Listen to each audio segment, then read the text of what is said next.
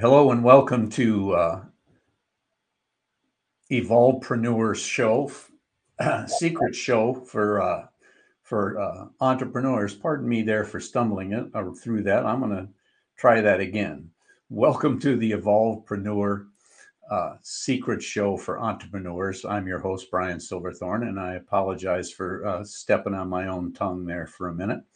Um, my mission is to help entrepreneurs uh, achieve what they'd like to achieve and overcome the obstacles that uh, are very common with startups and growth and and or re, re uh, relaunching a business.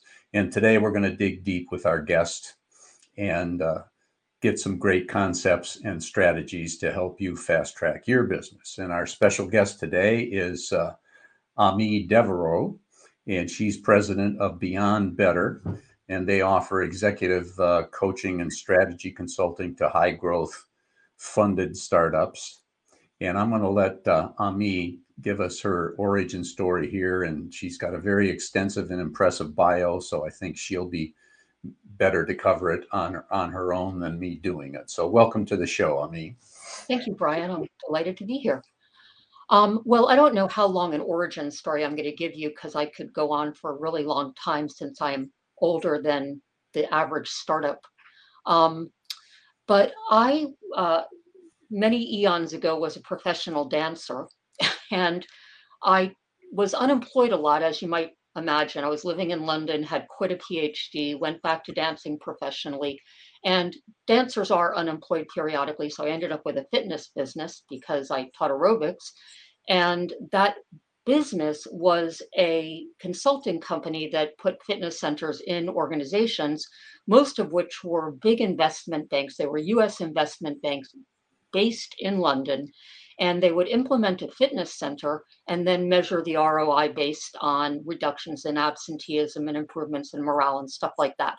So it seemed to me like a really great idea to bring that idea to America where there was group health insurance. And I thought I would be able to do a deal with health insurance companies. And like so many subsequent things that happened in my life, it was an abject failure.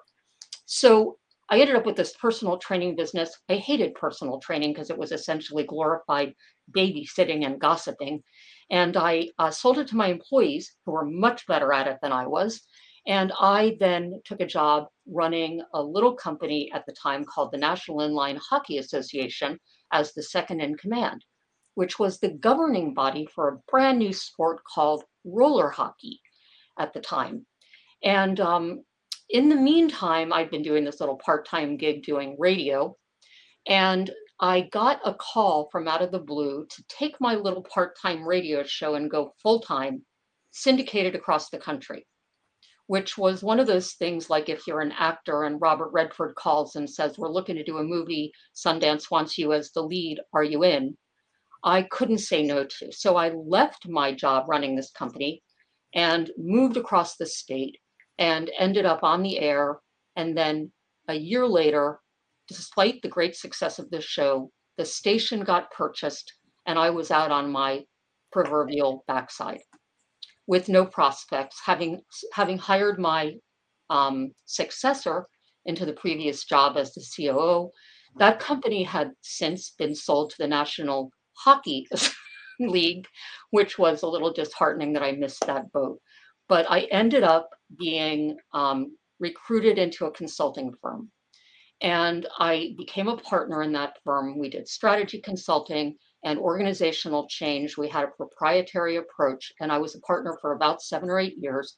And in that time, we discovered that organizational change was a useless endeavor unless you attacked the strategy. And that was a really big insight for us because our entire business was based on the proposition that if you transform human beings in an organization, you will transform organizational results. And that turned out not to be true. So my partner and I went back to the drawing board and became experts in strategy. And we became, uh, in particular, we, we found strategy mapping and balanced scorecards. We developed an expertise in it. We used our extensive backgrounds as facilitators and, and coaches and developed a proprietary way to do strategic planning. I left the firm to go out on my own, did that for a number of years, and then the Great Recession hit. Now, there's a reason why I'm telling you this part of the story, because when the recession hit, and we're expecting another one in about a year, my business vanished because the very first thing that every company gets rid of when they're trying to cut is consultants. And I was left with a business that had no clients, with no revenue, and no unemployment and no safety net because I was self employed. And at that time, I got broken up that I was completely without shame. And the St. Petersburg Times, which is now called the Tampa Bay Times, asked if I would be part of a story called, and I'm paraphrasing, something like, Here are the people you wouldn't believe can't get a job. And I was one of the people in the story. And my whole resume was there and all my background. And that landed me a job running a startup for little for too little money and I was charged with writing the strategy, creating the business, and securing the funding from the holding company. And I led that startup for a year.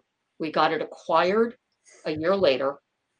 And then that acquisition, I was retained with my team to run that company, which is called RingGo, which is in the UK, the brand leader in mobile payment for parking. And I ran that company until the holding company pulled out of the US because they didn't want to raise more money in the US. And so they went back to the UK and folded the American company. I was a hired leader, I wasn't the founder. And that sent me right back to the consulting world, but now with an expertise in running high growth tech startups. And that's what I do now. I work with the leaders and found the founders and leaders of high growth tech startups, those that have already gotten at least a round of funding on scaling their company, scaling their strategy, and scaling their people at the rate that their actual growth is taking place. And that brings us to the present reality.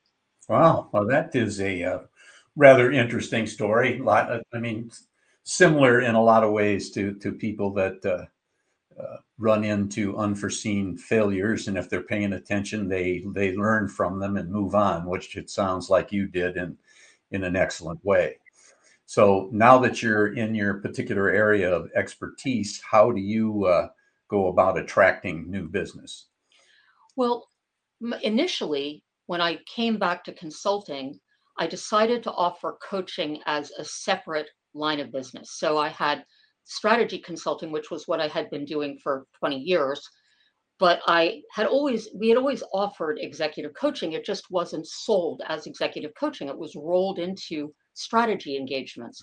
So I decided that it was going to be a quicker business or sales cycle to sell coaching because an individual could make a decision.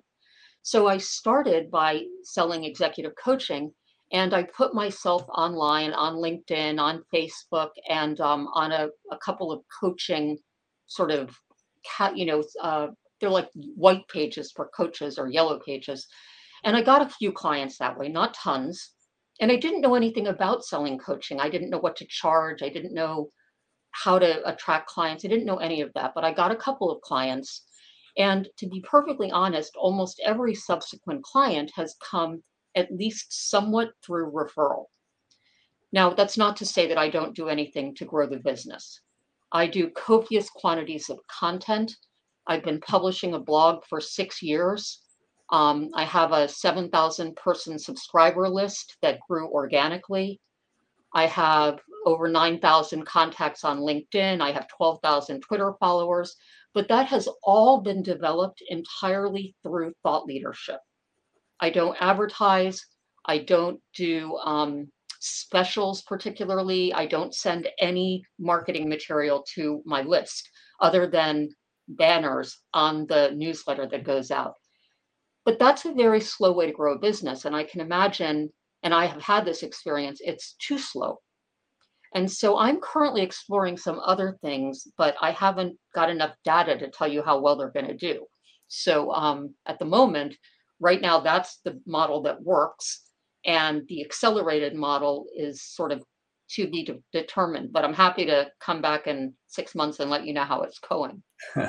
good, good. Yeah, it's uh, it's hard when you're doing the work and then have to to uh, carve out pieces of time to actually do the marketing, and then if you have it on multiple platforms around there, it makes it that much more difficult to control. So it's, uh, I mean, I, when I was doing consulting and way back in the day, and and uh, uh, working with other consultants, we we all kind of mutually agreed that we'd probably give up forty percent of our income just to have somebody else do the marketing because our income would probably go up exponentially anyway to to bring us some nice warm leads.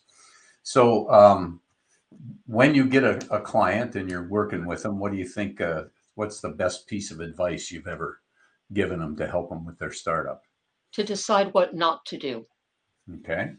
And I think that's the best advice you can give anyone who's trying to do anything. That's whether you are a startup growing a, you know, fast trajectory organization or whether you're a solopreneur growing your business. And that's part of the reason that when I say the only way I've grown my business is through content and referral, I don't actually do things on all those different platforms. I have Twitter automated, I have Facebook automated, I have linked, uh, LinkedIn mostly automated because I just repurpose the content from my newsletter. And I essentially spend my energy on producing the thought leadership and educating myself so that I constantly have more value to give my clients. What I see in most organizations, and this goes for, as I said, even just solo entrepreneurs, is that they try to do everything. Every opportunity looks like a shiny object that needs to be exploited. And I and it's easy to understand why, right?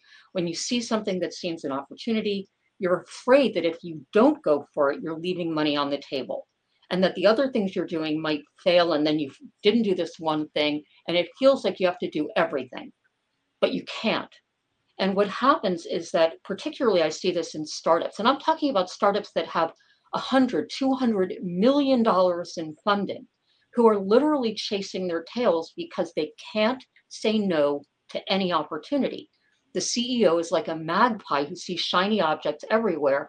And consequently, the strategy and the business model changes every other week to a new vertical, a new initiative, a new way of purposing the product, a change in the roadmap.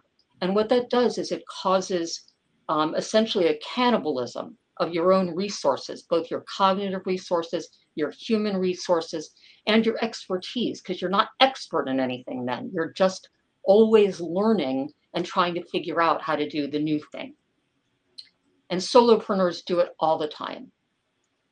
Yeah, I I understand that. I I hear that a lot too, where the, a lot of people want to be all things to all people. I even had a consultant tell me once when he asked for help, I said, "Well, what is it that you do?"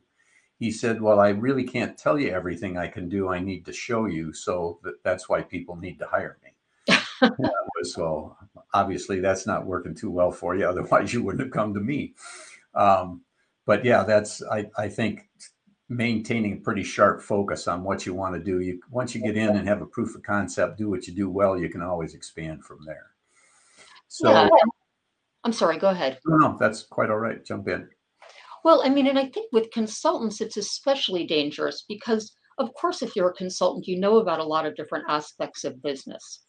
But I mean, I'll give you an example. I'm on a service that gives me leads, and 80% of the consulting leads want some kind of process or operational consulting. And to be honest, could I fake it? Absolutely. But that's not what I do. I'm not an expert at that. That's not my passion. I don't have tons of experience in it. And so it's hard to say no to a lead that just popped into my inbox and somebody is actively looking for somebody who can reduce their costs and increase their ROI. And, you know, maybe I could even make the case that I could do it, but why would I build my portfolio with projects that aren't the ones that I am the very best at? Right. And it, but it is hard. It's really hard to say no. Yeah, that's true. That's true. So, uh, what what is it uh, that you'd like to accomplish in this this next year going forward? Um, I'm planning to launch a couple of courses. I haven't done that yet, Um, my business has remained pretty purely, mostly retained coaching. So, like, I work with a startup organization and I'm available to coach multiples of the leaders um, and the consulting, the strategy consulting. But I'm looking to actually launch a few virtual courses for a few reasons. One is I see them as being annuities, right? They're they're automatic. They can make money while I'm not there. I only have to attend for, let's say, a mastermind group or some kind of, you know, feature appearance. I don't have to lead the course once I lead it. Um, so that's on my list for the next year. And um, I'm also looking at transitioning some of my clients to an online platform, which I also don't do right now. I do a very kind of classic telephone conversation coaching, and I do mostly on site, occasionally virtual strategic planning offsites that include the development of a strategy map and a balanced scorecard and offer ongoing coaching and support for the implementation of the strategy. So, adding these automated kinds of opportunities is a big change, and it means developing evergreen interactive content. Even though I have a lot of evergreen sort of thought leadership content, I don't have any evergreen interactive content. And that's a big challenge. And I'm trying to wrap my mind around what that would look like and how I can do something distinct from all the billions of other courses that are already out there. Right. Right. What what do you what do you see? I mean, that's that's a lot. That's ambitious planning for sure. It's not all going to happen at once. There's going to be oh, like one I, course and one other interactive offering. right. I understand. But what uh, what do you think is the is the biggest hurdle that you need to get over to get one or more of those done? Well, for one thing, as you saw at the moment, I have Bell's palsy, and so I'm probably not. I would. I think had I not gotten this, I would have been literally recording the course over the summer during my quiet season. But I don't want to record the course right now while I'm disfigured and my speech is a little bit impaired. So that's kind of delayed things. I don't know when this is going to go away. Um, so that's a big hurdle is just get, and I don't have any control over that. Right. Yeah. You know, the one that I do have some control over is developing the content. And that I made some strides on. I'm actually looking at developing a course about strategy in particular. And at the moment, what I'm working on is strategy for downtimes. So most people do what I did, which is they go into a recession doing little more than trying to survive. And there are very few businesses of any size that thrive. In fact, according to HBS, about 7% thrive in a recession, and about 80% don't even regain their former rate of growth until three years after a recession. So the question of given that we have advance notice that we're going to have a recession or at least a lot more turbulence, the question of how to develop a strategy that will have you thrive in that challenging period of time, I think is both essential for businesses right now and something that nobody else is really doing. And I have some insight into it. Yeah, that that, that sounds like a very valuable uh, information source to mm-hmm. because everybody, most people don't at least most people in my experience, I'm make, not going to make a general overall statement, but they don't pay a close enough attention to the market to see bad things coming, even when they're headlines in the newspaper. And right. they haven't really got a strategy uh, set up to deal with that, to make changes and, and pivot, whatever the common term is. And and if you uh, had a strategy to not only see how things are coming and also how to prepare to uh, to respond when things do come, I, I can see that as being a, a, a huge benefit. Um, yeah. And then once you get the course uh, situated, then then you've got to get it out there to the right people, right? Yeah, um, I'm less worried about that than I am actually about just developing the product because, as I said, I I am fortunate enough that I've built somewhat of a following, and you know I don't need millions of people to do the course. What I need is a core group that love it yeah. and will then spread it. And so that's why the the quality of the product is so important. That it not be some kind of, you know, thing you could have gotten on a LinkedIn free course or you know by going on Twitter and just going to somebody's YouTube channel. I mean, I do YouTube videos, but mine are nine minutes long. They're not in depth. You know, this is going to be really step by step how to do the right analysis, how to do the second order thinking, what's the kind of thinking you need to do as you predict eventualities, and how to seize opportunities from the mess that there will un- almost undoubtedly be. And some companies have done a good job for of it. So there are there are there is are cases out there to look at and understand how others before us were thinking about it. Well, that's good. Yeah, it's it's always good to uh, learn from other people's mistakes and experiences rather than having to go through it all yourself. So I think that's a wonderful, wonderful idea. So we're getting toward the end here. Do, uh, is there anything I should have asked you that I didn't, or do you have any final thoughts?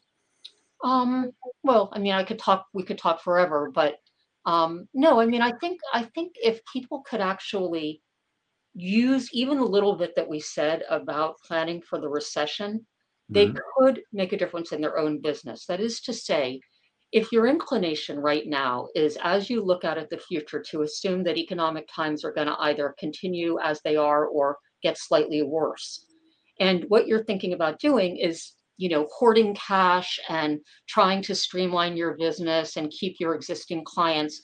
That's not a bad strategy for survival. And that is what, you know, when we think a hurricanes coming, I live in Florida, you buy lots of water and you board up your windows and yeah, you you plan for survival. But maybe if you were planning to thrive, what you would do instead is you would go buy a property in, you know, Minnesota and turn it into an Airbnb in the winter and then go there when there's a hurricane and have an evacuation plan so that you would have monetized your emergency pre- preparation. And so when you look at your own business, if you take that kind of thinking, try to predict the what ifs. Let's say interest rates go up. What does that do to your credit line? What does that do to your cash flow? What can you do? And let's say your cash flow goes down and your your management of your debt goes up, then what? What you have to give up? Now, if you ask all those questions, you're going to arrive at a point where there's a decision node. And at that decision node, you could create a plan to exploit what's happening in the economy instead of to have it exploit you. And I really think that just taking that little bit of advice could give your audience a tool with which they could thrive in any kind of conditions that come next. I think that's that's very good, very strong advice to to exploit what's happening in the economy rather than have it exploit you. Uh, that that is a big nugget, and also your nugget about uh, uh, staying focused. Find out what you or or admit what you don't do or don't want to do, and focus on the things that you do do well and and make the most of those. So I really well, and decide what you're not going to pursue. Yeah. Get rid of some of those opportunities. You can't chase them all well. Excellent. Well, Amie, this has been very uh, beneficial and very helpful. And there's a lot of good information here. And I really appreciate you taking the time with us. And I wish you the best with your uh, all your ventures that you have planned. Thank you so much, Brian. It was a pleasure being here. Thank you again.